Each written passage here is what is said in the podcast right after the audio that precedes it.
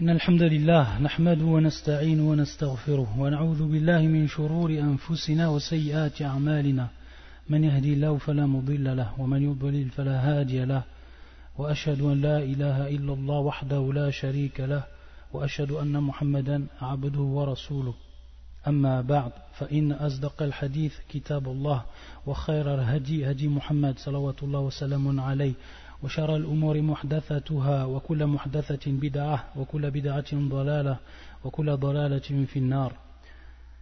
Donc on continue Inch'Allah Ta'ala l'explication en langue française du livre intitulé A'lam Sunnati Al-Manshura L'Irtiqad Al-Ta'ifati Al-Najiyati Al-Mansura Li-Sheikh Al-Allama Hafiz Ibn Ahmad al-Hakimi Rahimahullah Ta'ala Rahmatan Wasi'a. Donc on s'arrêtait à la dernière question qu'on a vue, c'était la question numéro 125. Et on a dit que le cheikh nous parlait du talion. Quelles sont la preuve et la description du talion tiré de la sunna? C'est la dernière question qu'on a vue. Et bien sûr, le talion c'est al-qisas. Donc on va voir ici, on a déjà vu un hadith où le prophète sallallahu alayhi wa sallam nous dit awalu ma yuqba bayna an-nasi fi ad-dima. Donc on avait vu ce hadith, la première chose qui sera tranchée entre les gens, ce sont les affaires entrées au sang. Et on avait vu avec l'autre hadith qui parlait bien entendu de la prière. On avait expliqué qu'il y avait donc ici pas de contradiction entre les deux hadiths. Pourquoi ? Parce que la première chose qui va être du droit, min haqq al-ibad, du droit des esclaves ou des serviteurs, des gens de façon générale, des hommes, ce sera dans le sang. Taïb. Par contre le droit d'Allah Azzawajal, fi haqqillah Azzawajal, ce sera bien sûr la prière. C'est le droit qu'il y a entre l'homme envers son Seigneur. Donc on a vu que d'un côté c'était par rapport aux hommes et de l'autre côté c'était par rapport au Seigneur des mondes, subhanahu wa ta'ala. Ensuite le shir va nous rapporter donc un autre hadith et qui est le suivant, qui est rapporté par l'imam al-Bukhari et l'imam Muslim. يقول النبي صلى الله وسلم عليه من كانت عنده مظلمة لأخيه فليتحلل منه اليوم فإنه ليس ثم دينار ولا درهم من قبل أن يؤخذ لأخيه من حسناته فإن لم يكن له حسنات أخذ من سيئات أخيه فطرحت عليه. Donc ce hadith où le prophète sallallahu alayhi wa sallam nous dit, la traduction est la suivante, quiconque commet une injustice envers son frère, qu'il s'en libère auprès de lui aujourd'hui, car là-bas, c'est-à-dire donc le jour des comptes, il n'y aura ni dinar et ni dirham, avant qu'on ne prenne de ses bonnes œuvres pour les donner à son frère. Et s'il n'a plus de bonnes œuvres, on prendra des péchés de son frère pour les jeter sur lui. Wallah al-musta'an. Et dans un autre hadith également, où il est fait référence donc au talion, aura lieu entre les gens. Le prophète sallallahu alayhi wa sallam yaqul, ce hadith est rapporté par l'imam al-Bukhari fi sahihi, min hadith Abi Sa'id al-Khudri radiyallahu ta'ala an. Yaqul al-Nabi sallallahu alayhi wa sallam, yakhlusu al-mu'minu min al-nari, fayuhbasuna ala qantaratin, bayna al-jannati wal-nar. فيقص لبعضهم من بعض مظالم كانت بينهم في الدنيا حتى إذا هذبوا ونقوا أذن لهم في دخول الجنة. Les croyants seront libérés de l'enfer, puis ils seront retenus sur un pont entre le paradis et l'enfer. Qantara. Le prophète sallallahu alayhi wa sallam, il nous parle d'un pont, il le nomme ici Qantara. Est-ce que c'est le même pont qu'on a déjà vu et qu'on a détaillé, qui s'appelle bien entendu As-Sirat? As-Sirat, ou est-ce que c'est un autre pont? Taïb. Donc on finit de lire le hadith ou la traduction et ensuite on va revenir à cette question là, sachant que les savants ont divergé. Donc les croyants seront libérés de l'enfer, puis ils seront retenus sur un pont entre le paradis et l'enfer, afin que s'exerce entre eux la loi du talion quant aux injustices qui ont eu lieu entre eux dans le bas monde. Lorsqu'ils seront débarrassés et purifiés, on leur autorisera l'entrée au paradis. On leur autorisera l'entrée au paradis à ce moment-là. Une fois que ils seront débarrassés et purifiés. Après donc que tout, qu'il ne reste plus rien entre les croyants. Tout ce qui s'est passé entre eux. Et tout ce qui a eu trait et qui a donné lieu au talion, alors, bien sûr, ce qui est propre aux injustices, alors il ne restera plus rien entre les croyants. Tous en seront débarrassés et purifiés. Pour revenir à la question ici, Dans le hadith, le prophète sallallahu alayhi wa sallam dit ala qantaratin bayna jannati wan nar. Donc ils seront retenus sur un pont entre le paradis et l'enfer. Ce pont-là, est-ce que c'est le même pont qu'on a déjà vu qui s'appelle as-sirat et où, bien sûr, les hommes vont passer, les musulmans vont passer, et ils vont passer bien entendu à une vitesse, comme on l'a déjà expliqué, qui sera relative à leur action qu'ils ont faite durant la vie d'ici-bas. Ça on l'a déjà expliqué et détaillé, cette question-là. Donc est-ce que c'est le même ou pas? Par rapport à cela, les savants divergent. Est-ce que c'est un pont qui vient en fait à la suite de As-Sirat, qui est en prolongement en fait de As-Sirat, de ce qu'on appelle As-Sirat? Donc il faut revenir bien sûr au terme arabe. Si on traduit au niveau de la langue française, Qantara, on va traduire par pont. As-Sirat également par pont. Taïb. Donc ici, il faut bien faire la différence entre les deux termes qui ont été employés par le prophète sallallahu alayhi wa sallam. Une fois il nous a dit Qantara, et une fois dans les autres textes, c'est As-Sirat. Donc certains savants disent, donc il y a ici divergence, certains savants disent que c'est tout simplement un prolongement de As-Sirat, Taïb, où les croyants vont passer, et donc comme il est cité dans ce hadith, il va avoir en fait le talion entre eux pour pouvoir débarrasser et purifier tout ce qu'il y a eu entre eux qui est relatif aux injustices. Et d'autres savants disent que c'est en fait un pont qui est mustaqil, c'est-à-dire un pont à part, un autre pont, un deuxième pont en fait, Taïb. Et également les savants divergent, est-ce qu'il y a plusieurs ponts? Est-ce que le terme Qantara, qui représente donc le pont, qu'on dit, est-ce qu'il y en a plusieurs ou est-ce qu'il est un seul? Également ça c'est une question où les savants ont divergé. Pour ce qui est de est-ce que c'est un pont qui est différent ou est-ce que c'est un pont qui est bien sûr qui vient en prolongement, donc on voit qu'il y a une différence entre les savants, et certains savants ne font pas, ne tranchent pas, comme Ibn Hajar Al-Asqalani fil Fath, il ne tranche pas en fait par rapport à cette question-là. Et pour savoir est-ce qu'il y a plusieurs ponts ou un seul pont, alors il faut savoir qu'il n'y a aucune preuve par rapport à cela. Il y a un hadith qui est venu, mais c'est un hadith qui est en fait da'if, hadith qui n'est pas authentique, et qui est rapporté par l'imam al-Tabarani. Et à l'intérieur de ce hadith, il y a des rapporteurs qui sont considérés comme faibles, donc on ne peut accepter ce hadith. Et dans ce hadith, là où il est précisé qu'il y a sab'a qanatir, c'est-à-dire qu'il y a 7 ponts. Qu'il y a 7 ponts. Et le hadith, il est un peu plus long. À la kulli hal, ce hadith n'est pas authentique.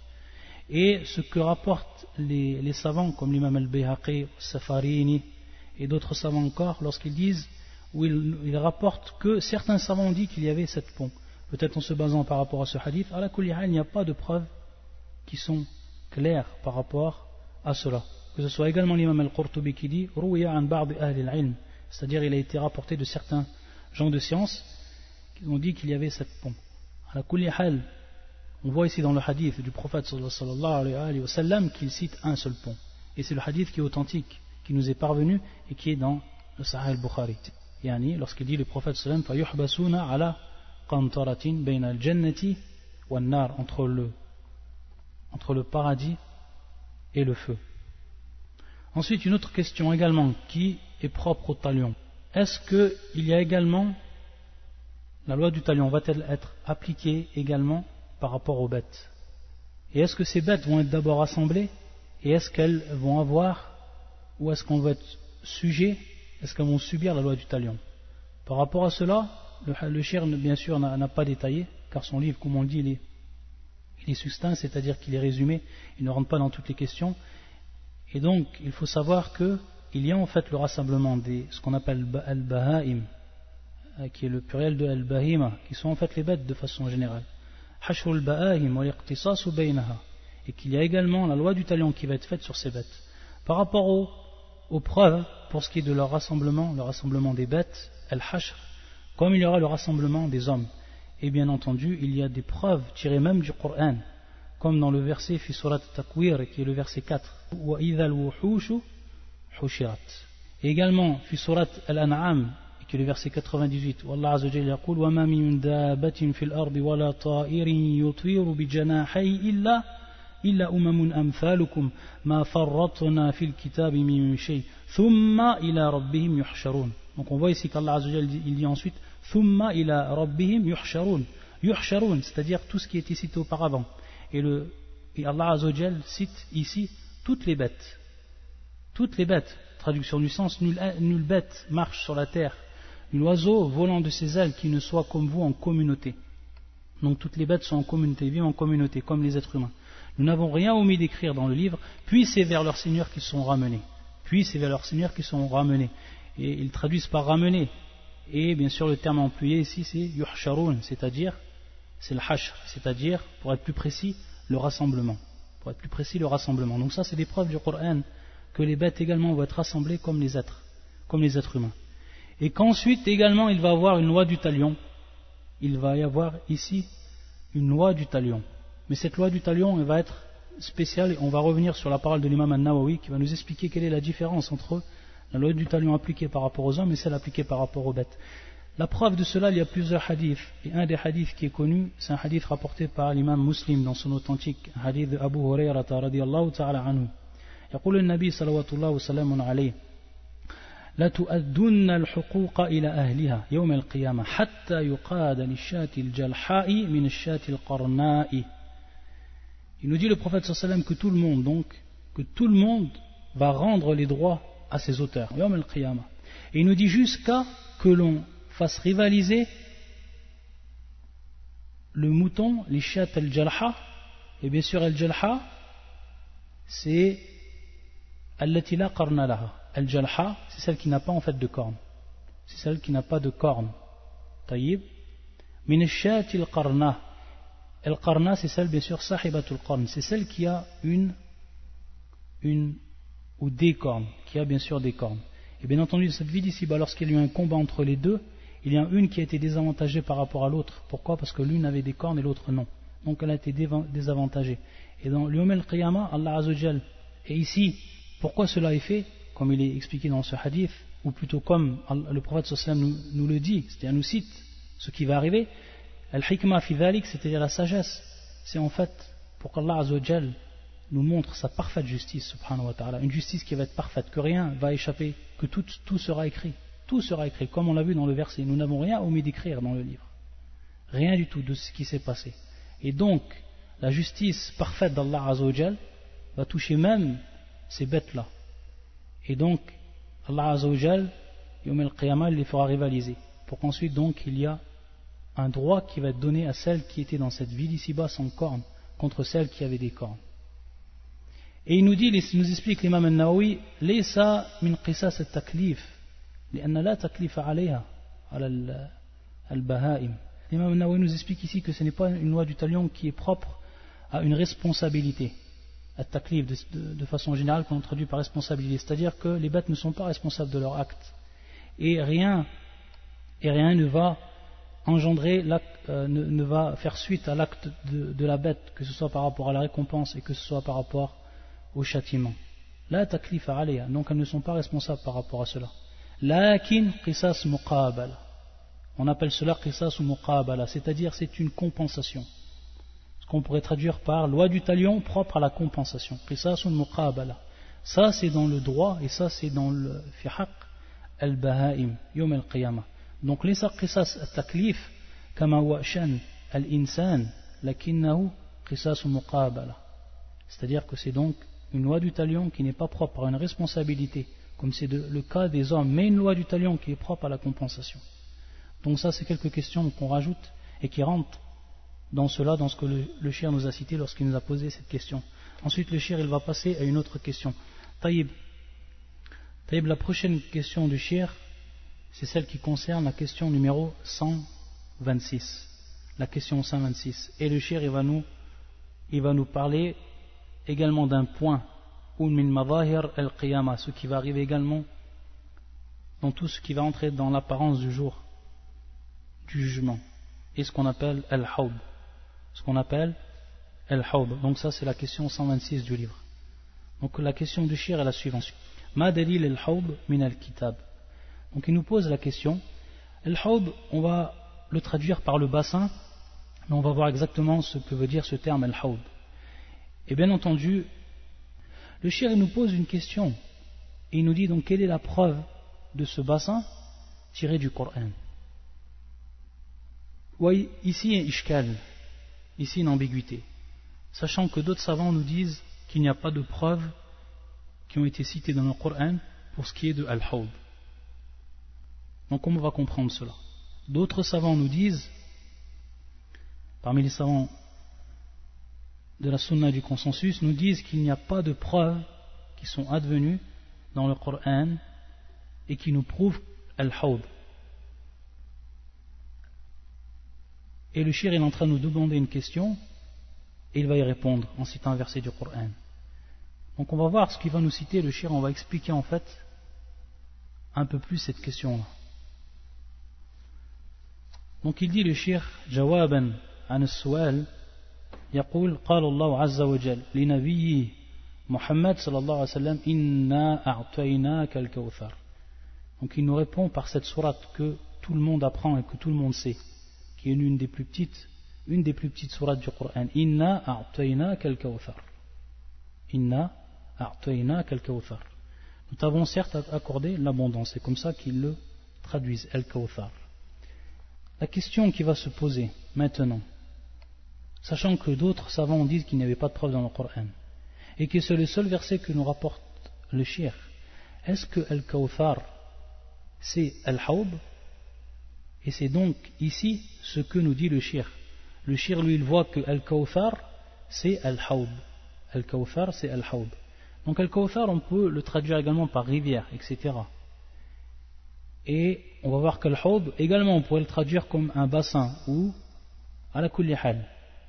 Donc c'est pour ça qu'il est important de reprendre les termes en arabe pour bien comprendre et pour bien savoir de quoi on parle.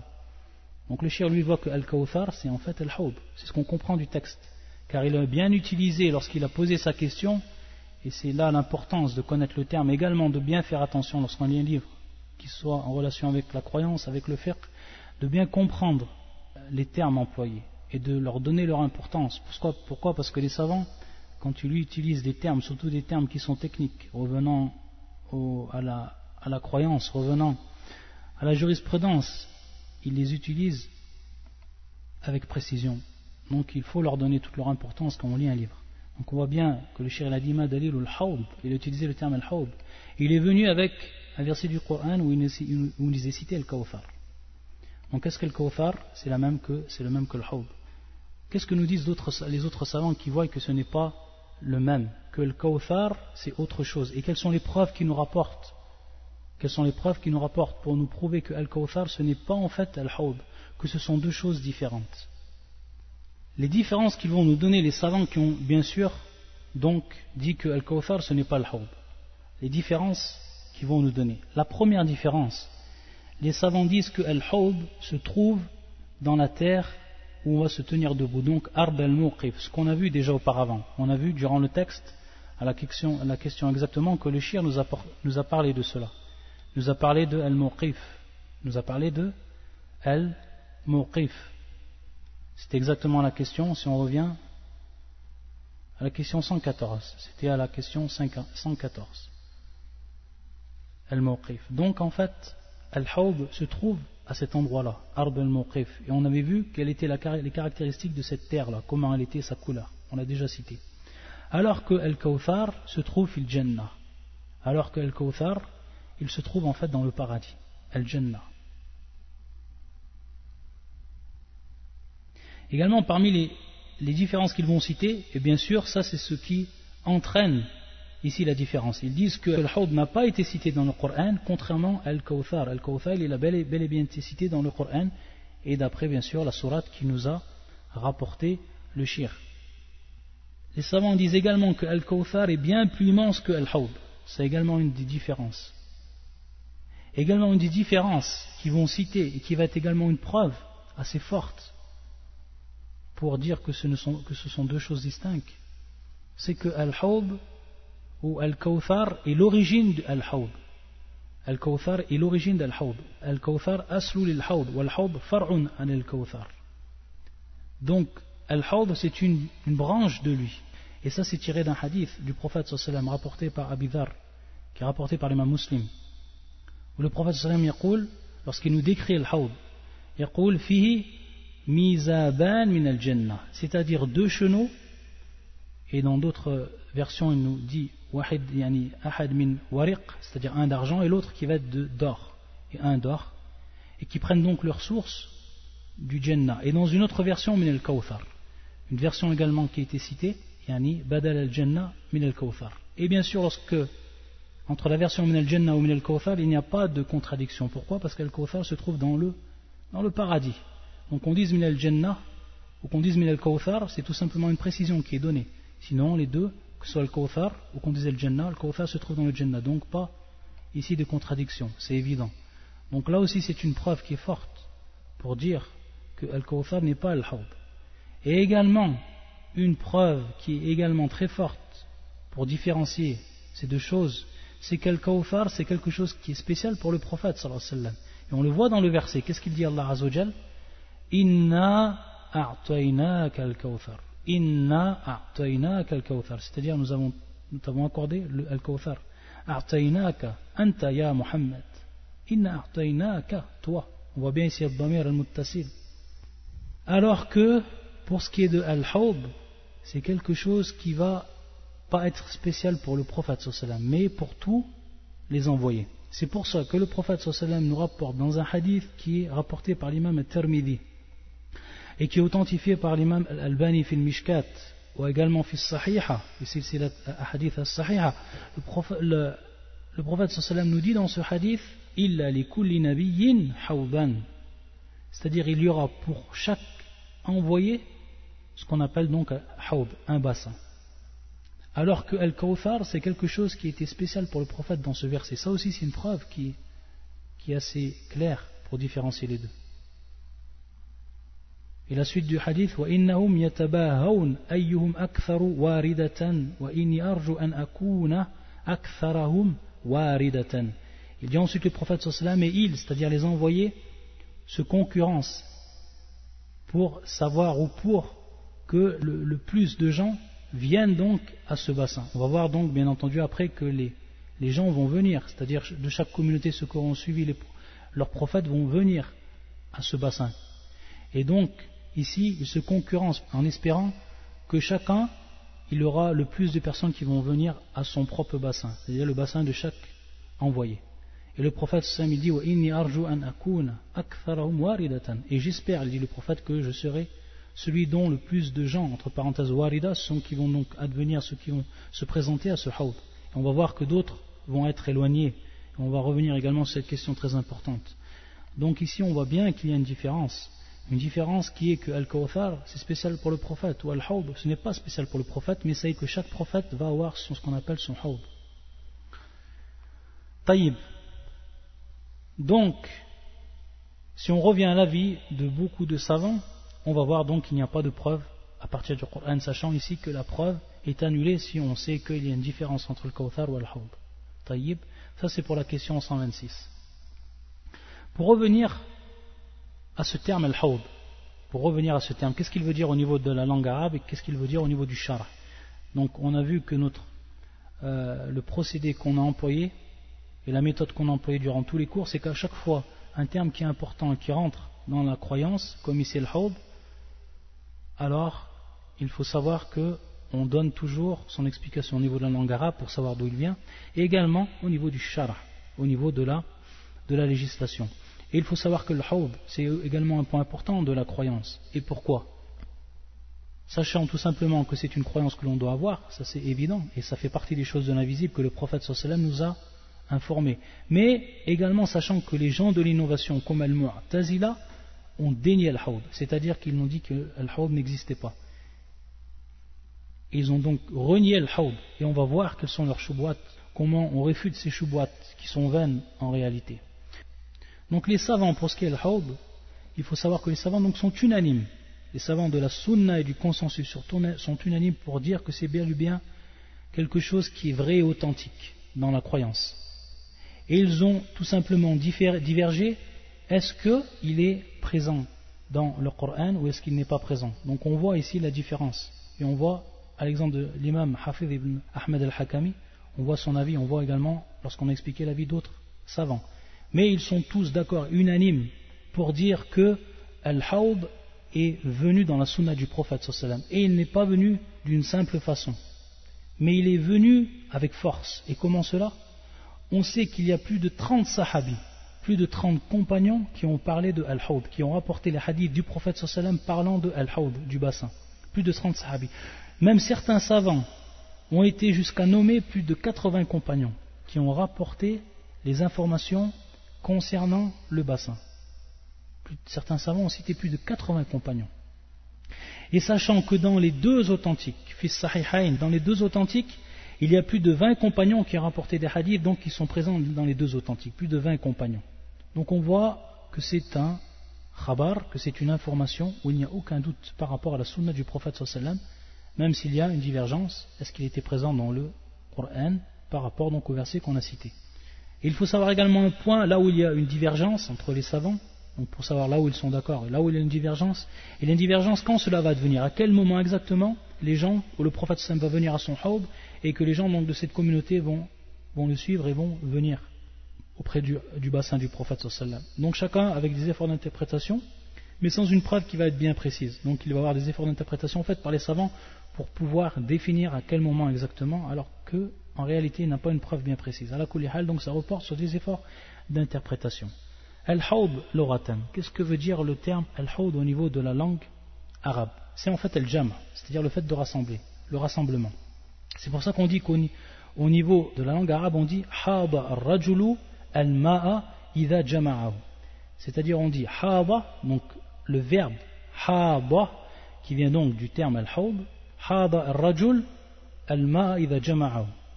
Haba ar-rajulu al-ma'a idha jama'ahu. Ou plutôt Nam al-Hawd, c'est plutôt le terme Haba, Nam qui vient du terme Al-Hawd. Sachant ici que Al-Hawd, ça va être considéré comme un masdar. Nam. Ala kulli hal. Haba ar-rajulu al-ma'a, c'est-à-dire idha jama'ahu, c'est-à-dire ici le terme Haba veut dire lorsque l'homme rassemble l'eau. Lorsqu'il la rassemble par exemple dans un seau, etc. Donc on emploie le terme Haba pour savoir en fait que c'est l'action de rassembler. Et au niveau du shar, au niveau de la législation, Majma'u ma'in 'azim yada'u Allah 'azza wa jalla fi 'arasati al-qiyamati yaridu al-mu'minun. Taïb. Majma'u ma'in 'azim, c'est-à-dire que c'est un ensemble d'eau ou un endroit où est rassemblé beaucoup d'eau. Beaucoup d'eau. On va revenir sur la distance. On va revenir sur la distance de ce al-hawd. Allah Azza wa Jal, yada'u Allah Azza wa Jal fi arasat al-qiyamah. Fi arasat, donc Allah Azza wa Jal le place ou fi arasat al-qiyamah. C'est-à-dire, arasat, lorsque les savants prennent ce terme, c'est le pluriel de arasah. Et c'est en fait al-arb al-wasi'a, c'est-à-dire donc une terre qui est wasi'a, qui est très grande, qui est très large, qui est très spacieuse. Ça, c'est ce qu'on appelle le terme arsa. C'est pour ça qu'ils disent fi arasatil qiyama, c'est-à-dire donc au moment où, dans les grands espaces du jour de la résurrection. Donc majma'u ma'in 'azim yada'u Allah azza wa jalla fi arasatil qiyama yaridu al mu'minun, c'est-à-dire que vont s'y présenter les croyants. Ça, c'est une définition qui est donnée par les savants pour définir al-hawd au niveau de la religion. Majma'u ma'in 'azim yada'u Allah azza wa jalla fi 'arasati al-qiyamati yaridu al-mu'minun. Maintenant, quelles sont les caractéristiques de al-hawd? Il faut savoir donc, comme on l'a vu, il y a beaucoup de hadiths qui sont venus où le prophète sallallahu alayhi wa sallam nous décrit al-hawd. Beaucoup de hadiths. Parmi ce qu'on a décrit, bien entendu, qu'il avait donc deux chenaux qui prenaient leur source dans le paradis, ou qui venaient du Al-Kawthar, comme on l'a vu, un qui était d'argent et un qui était d'or, et qui donc va reverser cette eau, qui va reverser donc l'eau dans ce bassin, lorsqu'on dit bien sûr Al-Hawd. Il faut savoir que par rapport à sa longueur et sa largeur, il a devenu des hadiths du prophète sallam qui nous disent que Toulouhu masirat al-shahr wa arduhu masirat al-shahr, c'est-à-dire que sa longueur est équivalent à un mois de parcours. On dit un mois de parcours, pourquoi? Parce qu'ici il n'est pas précisé est-ce que c'est à pied ou autre. Masirat al-shahr, c'est-à-dire un mois de parcours. Donc sa longueur est un mois de parcours et également sa largeur est un mois de parcours. Donc on en déduit qu'il est carré. On en déduit qu'il est carré, murabba'. Il est murabba'. Donc il est carré. Pourquoi? Parce que sa longueur et sa largeur sont de même distance. Zawaya ou Sawa, ça aussi c'est une autre preuve, c'est-à-dire que ses côtés sont égaux, nous dit le prophète sallallahu alayhi wa sallam. Donc il nous a donné de grandes précisions, le prophète sallallahu alayhi wa sallam, par rapport à l'hawm. Donc ce qui vient renforcer qui murabba al-shakl, qu'il est donc de forme carrée et non rectangulaire. Ma'ou abyadu min al-laban, c'est-à-dire son eau est blanc de lait. Son eau est blanc de lait. Ma'ou ahla min al-asal, c'est-à-dire que son eau est plus savoureuse que le miel. Warihu atyabu min rih al-misk, son odeur est meilleure que celui du musc. Man shariba minhu lam yadhma abadan, lam yadhma abadan, c'est-à-dire celui qui boit ne sera plus jamais assoiffé. Celui qui boit de lui, de l'eau donc, de ce bassin, il ne sera plus jamais assoiffé. Abariqahu, anna abariqahu, wa fi riwayatin aniyatahu, adad min nujum as-sama, c'est-à-dire que ces cruches ou ces récipients, on voit qu'il y a des versions qui disent aniya, on voit également abariqa, abariqa, qui sont bien sûr les cruches, qu'on traduit également par les cruches, aniya qu'on traduit par récipient, ala kulli hal, ces cruches, ces récipients, et également le shir, lorsqu'il va nous en parler, on va revenir par rapport aux preuves qu'il nous a données et qui sont présentes également dans la sunna. Lui, il nous a rapporté le terme wakizanu kanujum as-sama, wakizanu, donc ces trois termes qui sont apparus pour donc définir récipient ou cruche, c'est-à-dire avec lesquels on va pouvoir remplir l'eau de ce bassin et pour boire. Et il nous dit qu'elles sont du nombre des étoiles du ciel, qu'elles sont au nombre des étoiles du ciel, donc beaucoup, beaucoup. Regardez, ces récipients, ces cruches sont au nombre des étoiles du ciel. Et il est même advenu dans une autre version du prophète sallam authentique, aktharu min nujum as-sama, encore plus nombreuses que les étoiles du ciel. Allahu Akbar. Pour ce qui est de la distance, il faut savoir également qu'il y a eu beaucoup de versions qui sont venues pour désigner la distance d'Al-Hawb. Beaucoup de versions, pour définir en fait. Et on a vu qu'il y a une définition par rapport à une échelle.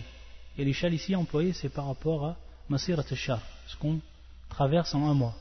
Mais bien entendu, il n'est pas précisé, est-ce que c'est à pied, à chameau, etc.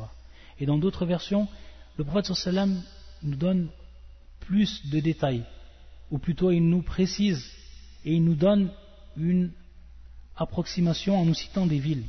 Et il nous a donné plusieurs villes, le prophète sallallahu alayhi wa sallam, c'est-à-dire qu'il y a beaucoup de versions, exactement 12 versions.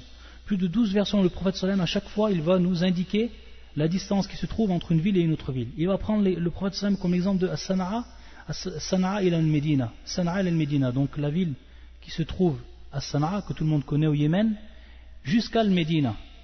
La distance entre ces deux, ce sera donc la distance al-Hawb. Également, dans une des versions, Mecca ila Amman, Kadalik Ayla ila Amman. Également dans une autre version, min al-Kaaba ila Bayt al-Maqdis, Taïb, et donc la version qu'on a vue également, Toulou Masiratu Shah, Taïb, et donc encore d'autres versions. On a dit qu'il y avait 12 versions. Par rapport à cela, les savants ont divergé. Pourquoi le prophète sallallahu alayhi wa sallam ici nous rapporte différentes versions qui sont donc différentes par rapport à la citation de la ville? Il a cité plusieurs villes, le prophète sallallahu alayhi wa sallam. Certains savants disent qu'il y a une différence entre le prophète sallallahu alayhi wa sallam, lorsqu'il a cité ces différentes villes, pour nous faire montrer la différence qu'il y avait entre la longueur et la largeur.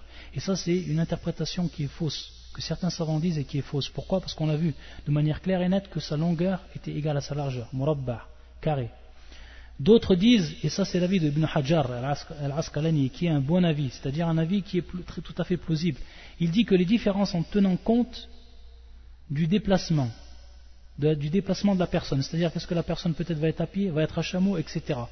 Donc, plus la personne, pour ce qui est du déplacement rapide, le prophète sallam va nous donner une approximation de la longueur qu'il y a entre deux villes plus grande, lorsque le déplacement est plus rapide. Et lorsque le déplacement va être plus lent, alors il va prendre distance qui va être plus petite, c'est-à-dire une distance entre deux villes qui va être plus petite. Bien entendu, lorsque la personne se déplace rapidement, elle va parcourir une plus grande distance, donc il faut que la distance soit plus grande. Et lorsqu'il est lent, il faut que cette distance soit plus courte, pour qu'en fait toutes les distances reviennent à une seule distance en fonction de la rapidité du déplacement de la personne.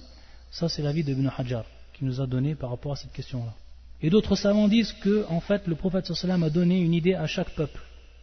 Ceux qui vivaient au Yémen, ceux qui vivaient à la Mecque, ceux qui vivaient en Jordanie, etc., ceux qui vivaient en Palestine, etc. Il leur a donné tous, en fait, une idée. Donc ce n'est pas une précision totale, c'est-à-dire exactement le masafa, c'est-à-dire exactement la longueur, mais le prophète sallam a donné une bab al-taqrib, c'est-à-dire de rapprochement, pour qu'il fasse comprendre aux gens la grande distance qu'il y a entre les deux. Et donc il a utilisé, le prophète sallam, à chaque fois, ce qui correspondait à la ville, aux villes de chaque peuple, comme c'est le cas de San'a, de Mekka, de Amman, Al-Medina, Al-Kaaba, Al-Bayt Al-Maqdis, Taïb. Ça aussi c'est un avis qui a été donné par les savants. Et d'autres savants également nous disent qu'Allah Azzawajal lui a offert au départ une distance, et de par sa grâce il l'a agrandi, il a agrandi la distance de son Hawd, il a augmenté sa distance. Ça aussi c'est un avis de certains savants. Et le dernier avis, ça c'est l'avis des gens de l'innovation.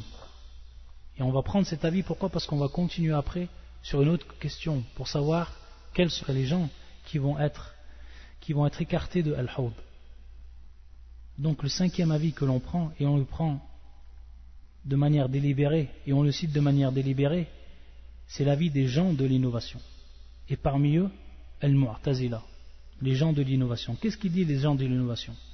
On a déjà vu qu'ils ne reconnaissent pas Al-Hawd. Ils refutent Al-Hawd. Ils disent que ça n'existe pas. Pourquoi cela? Ils nous disent en fait, ils viennent nous dire, donc par rapport à ce qu'on vient de citer, on a vu qu'il y avait plusieurs versions et que le prophète sallallahu alayhi wa sallam à chaque fois nous a donné différentes villes pour traduire la distance qu'il y avait, ou pour traduire la distance de Al-Hawd, du bassin. Ils nous disent qu'ici c'est une preuve, soi-disant une preuve pour eux, qu'il y a ce qu'on appelle al-Ittirab, anna hadha al-hadith muttarib, wal muttarib min aqsam ad-da'if. C'est-à-dire que dans ce hadith, il y a où son contenu est sujet à la confusion, est confus. Son contenu est confus, est sujet à la confusion. Al-Muttarib. C'est-à-dire qu'à un moment il est dit ça, à un autre moment il a dit ça, à un autre moment il est dit ça, ce qui prouve donc que le hadith n'a pas été appris comme il fallait, donc on doit le rejeter. Et bien sûr ça, c'est vrai que Al-Muttarib, ça fait partie min aqsam al-hadith ad-da'if. C'est-à-dire qu'il existe cette catégorie de hadith qui est citée ainsi par les gens spécialisés dans la science du hadith, qui est donc une terminologie bien précise utilisée par les gens spécialisés, al-muhaddithoun, fil-istilah. Donc il est bien min aqsam ad-da'if, lakin kayfa narud alayhim wa hadha al-kalam batil min al-alif ila al-ya. Comment on va en fait refuter cela? Il faut savoir que pour dire qu'un hadith est muttarib, il y a des conditions. Taïb. Et on va voir que ce hadith ne comprend aucune, ou il ne rentre aucune condition pour dire que c'est un hadith dont le contenu est confus et qu'on ne peut accepter. Dans un premier temps, ce hadith, s'il aurait été muttarib, il aurait fallu dire qu'il soit, c'est-à-dire les conditions pour dire qu'il soit de cette catégorie, qu'il soit transmis par un seul sahabi. Transmis par un seul sahabi. On a vu ici qu'il y a plus de, juste fi Sahih Muslim ou Sahih al-Bukhari, plus de 20 compagnons, et que certains savants ont cité plus de 80 compagnons qui ont cité le Hawd. Également que le hadith possède une seule chaîne de transmission. Une seule chaîne de transmission. Pourquoi? Parce que s'il advient plusieurs chaînes de transmission, il peut y avoir en fait différentes versions. Il va devenir donc différentes versions qui ne seront pas obligatoirement contradictoires entre elles. Et également que ce hadith soit rapporté dans une seule situation. Il se peut qu'un hadith soit rapporté dans plusieurs situations, et donc il va prendre plusieurs versions à ce moment-là. Taïb. Et tout ceci, on voit que ce n'est absolument pas présent dans les hadiths qui sont relatifs à l'Hawd, bien au contraire. Donc ça, c'est la réfutation que l'on dit aux gens de l'innovation qui réfutent la présence de Al-Hawd. Wallahu al-musta'an. Et il faut savoir que ce sont eux, et c'est pour ça qu'on l'a cité, et donc pour faire la liaison, il faut savoir que ce sont eux qui seront privés d'arriver au bassin, parce qu'on sait qu'il y a des gens qui vont être privés d'arriver au bassin du prophète sallallahu alayhi wa sallam, qui ne mériteront pas d'arriver au bassin du prophète. Et parmi ces gens, les gens de l'innovation, comme l'ont cité les savants, les gens de la sunna et du consensus. Et la preuve de cela, quelle va être la preuve? Donc ici on va rentrer dans cette question, on sait qu'il y a des gens qui vont être détournés de Al-Hawd, comme cela a été prouvé dans la sunna du prophète sallallahu alayhi wa sallam. Non, ce hadith qui nous est rapporté par Anas, muttafaqun alayh, rapporté par l'imam al-Bukhari, l'imam Muslim, où le prophète sallallahu alayhi wa sallam yaqul la yaridanna alayya nasu min ashabi al-hawba hatta araftuhum ukhtulijou duni fa'aqulu ashabi fa'yaqulu la tadri ma ahdathu ba'dak. وفي رواية فأقول سحقا سحقا لمن بدل بعدي لمن بدل بعدي. طيب, dans ce hadith, le prophète sallam nous informe que des gens vont arriver à son haub, c'est-à-dire à son bassin. La yaridanna alayya nasu min ashabi, et qui font partie de ses compagnons, min ashabi. Hatta araftuhum, jusqu'à que je les reconnaisse, c'est-à-dire que je les connaisse, que je vais les reconnaître. اختلجوا دوني اختلجوا دوني وفي رواية اقتطعوا دوني. C'est-à-dire, ce terme-là veut tout simplement traduire يعني اخرجوا بسرعة, ils seront donc détournés et sortis de cet endroit en vitesse.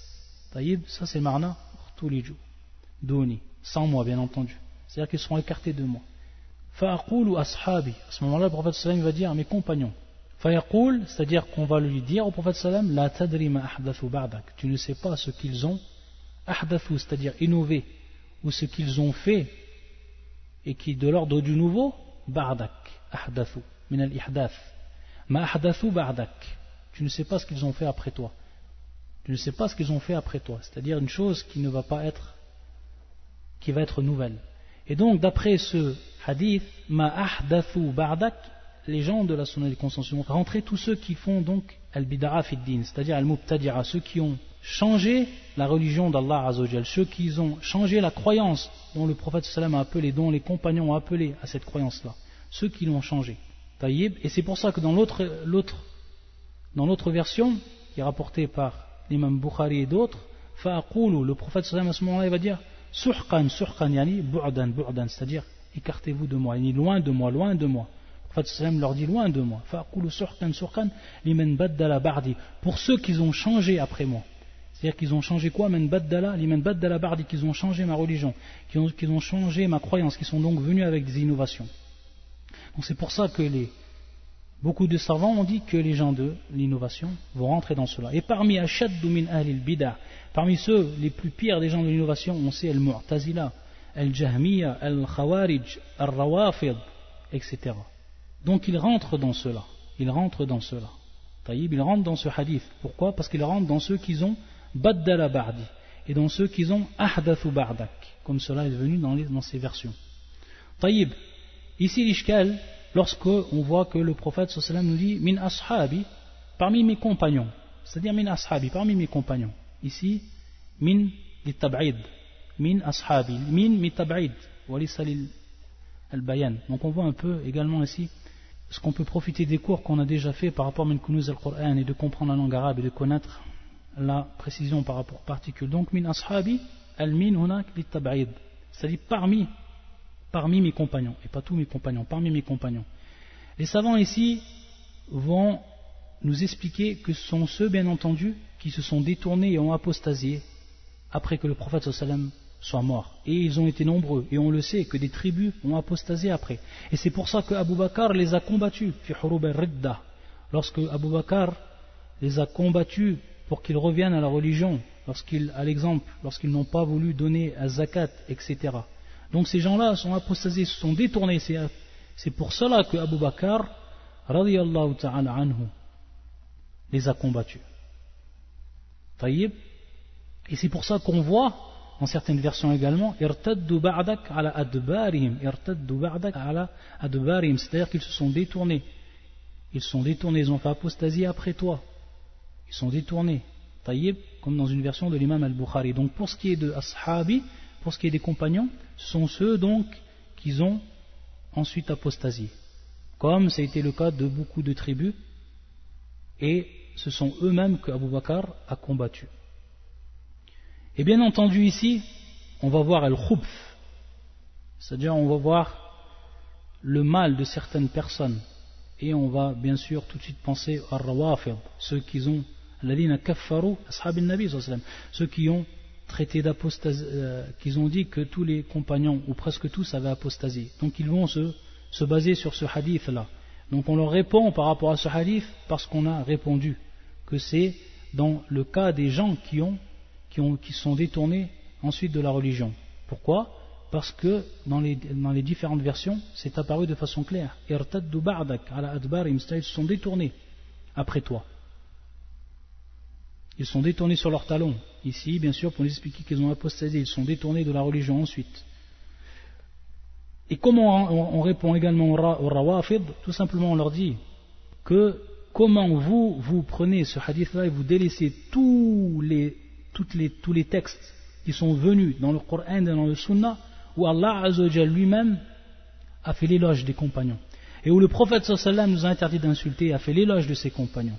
Comment vous délaissez ça et vous prenez ça ? Ça prouve al-khubf, ça prouve en fait le mal de leur cœur. Wallah al-musta'an. Ils prennent en fait ce hadith-là et ils vont délaisser tout le reste. Alors que ce hadith-là, il est clair. Ma ahdathu ba'dak wa liman baddala ba'di. Il est clair que c'est pour des gens bien précis. Pour des gens bien précis. Alors que les compagnons du prophète sallallahu alayhi wa sallam, ils sont restés ensuite sur le droit chemin, et la preuve en est du Coran et des autres hadiths du prophète sallallahu alayhi wa sallam. Et autre chose également, on leur dit comment vous maintenant vous revenez à un hadith qui est rapporté par l'imam al-Bukhari alors que vous rejetez tous les livres de la sunna qui ont été rapportés par les gens de la sunna et du consensus. Donc vous prenez juste que ce qui vous arrange dans votre hawa, c'est-à-dire dans votre passion. Ça c'est le cas toujours des al-mubtadi'a, c'est le cas des innovateurs. Wallah al-musta'an, c'est-à-dire qu'ils délaissent les textes qui sont clairs. Donc le cheikh nous a demandé ensuite les preuves de la sunna. Lorsqu'il a dit le cheikh, donc on est toujours fil haoub, lorsqu'il nous dit ma dalil ou dhalika wa sifatu min as-sunna, c'est-à-dire quelles en sont les preuves et la description tirée de la sunna. Donc le cheikh nous dit qu'il y a beaucoup de hadiths. Fi ahadithun kathira balagat mablagh at-tawatur minha qawluhu sallallahu alayhi wa sallam ana faratukum ala al-haoub, je suis votre devancier au bassin. Naam, rapporté par l'imam Bukhari et l'imam Muslim, min hadith Ibn Mas'ud. Ana faratukum ala al-hawd. Yani, je suis votre devancier au bassin. C'est le premier qui arrivera, le prophète sallam, bien sûr, à son propre bassin. Taïb, ça c'est un hadith qu'il nous cite, le shir, donc, pour nous parler de al-hawd, et qui nous prouve al-hawd. Et ensuite, il va nous donner encore d'autres hadiths qui nous donnent certaines caractéristiques de al-hawd, et on les a vus en détail. Ensuite, il nous rapporte un deuxième hadith qui est rapporté également par l'imam al-Bukhari et l'imam Muslim. Inni faralakum wa inni shahidun alaykum wa inni wallahi la anzur ila hawdi al-an. Je suis votre devancier, mais sur au bassin, c'est-à-dire fil hawd. Et je suis témoin contre vous. Par Allah, je regarde mon bassin en ce moment même. Donc ça, bien sûr, Allah Azza wa Jalla l'a fait voir au prophète sallallahu alayhi wa sallam l'invisible. Et il l'a vu de ses propres yeux, le prophète sallallahu alayhi wa sallam. Également l'autre hadith qui nous rapporte, le shir, hadith qui est rapporté également par l'imam al-Bukhari et l'imam Muslim. Hadith Abdullah ibn Amr. Hawdi masiratu shahrin. Donc on a vu. C'est-à-dire mon bassin est de la longueur d'un mois de marche. Donc qu'on dise de marche, ici, certains le traduisent de marche, mais bien entendu on dit masiratu shahrin et il n'est pas précisé. Ma'u abyadu min al-laban. Son eau est plus blanche que le lait. Wa rihu atyabu min al-misk. Son odeur est meilleure que le musc. Wa kizanu kanujum as-sama. Et ses cruchons sont-elles les étoiles du ciel? Man shariba minhu fala yadhma'u abadan, fala yadhma'u abadan. Celui qui en boira n'aura plus jamais soif. Donc on retrouve les caractéristiques qu'on a déjà citées dans ce hadith. Et également un autre hadith qui nous cite le cheikh et qui est rapporté par l'imam Bukhari, min hadith Anas ibn Malik. Ataytu ala nahrin hafatahu qibab lu'lu al-mujawwaf. Faqult ma hadha ya Jibril qala hadha al-kawthar. Taïb. Donc ici le cheikh va nous rapporter un hadith qui est propre au kawthar. Pourquoi ? Parce que lui, il voit, bien entendu, ça c'est en suivant son avis, vu qu'il a cité qu'il n'y avait que al-Hawd, c'était al-Kawthar, et on a expliqué nous la différence. Donc il va nous rapporter un hadith qui est propre al-Kawthar, qui est propre en fait à la rivière, et lui il va bien sûr l'attribuer au Hawd, vu qu'il a dit qu'il n'y avait pas de différence, et donc cette question-là on l'a déjà vue. Donc à la Kulli Hal, on cite ce que nous a cité le Shir, et donc le sens c'est le suivant. Je suis parvenu à une rivière dont les deux rives sont des dômes de perles creuses. Puis j'ai demandé, qu'est-ce que c'est, ô Jibril ? Il répondit, c'est Al-Kawthar. C'est Al-Kawthar. Ça c'est fil Jannah, c'est-à-dire dans le paradis, parce qu'on sait qu'Al-Kawthar c'est fil Jannah. Voilà donc pour ce qui nous a rapporté le shir. Ensuite il va nous parler, on va rentrer dans un chapitre également qui est important, c'est-à-dire qui repose sur l'iman bil jannati wan nar, c'est-à-dire la foi au paradis et à l'enfer, et c'est ce qu'on verra plus tard inshallah ta'ala. Subhanaka allahumma bihamdika ashhadu an la ilaha illa anta astaghfiruka wa atubu ilayk.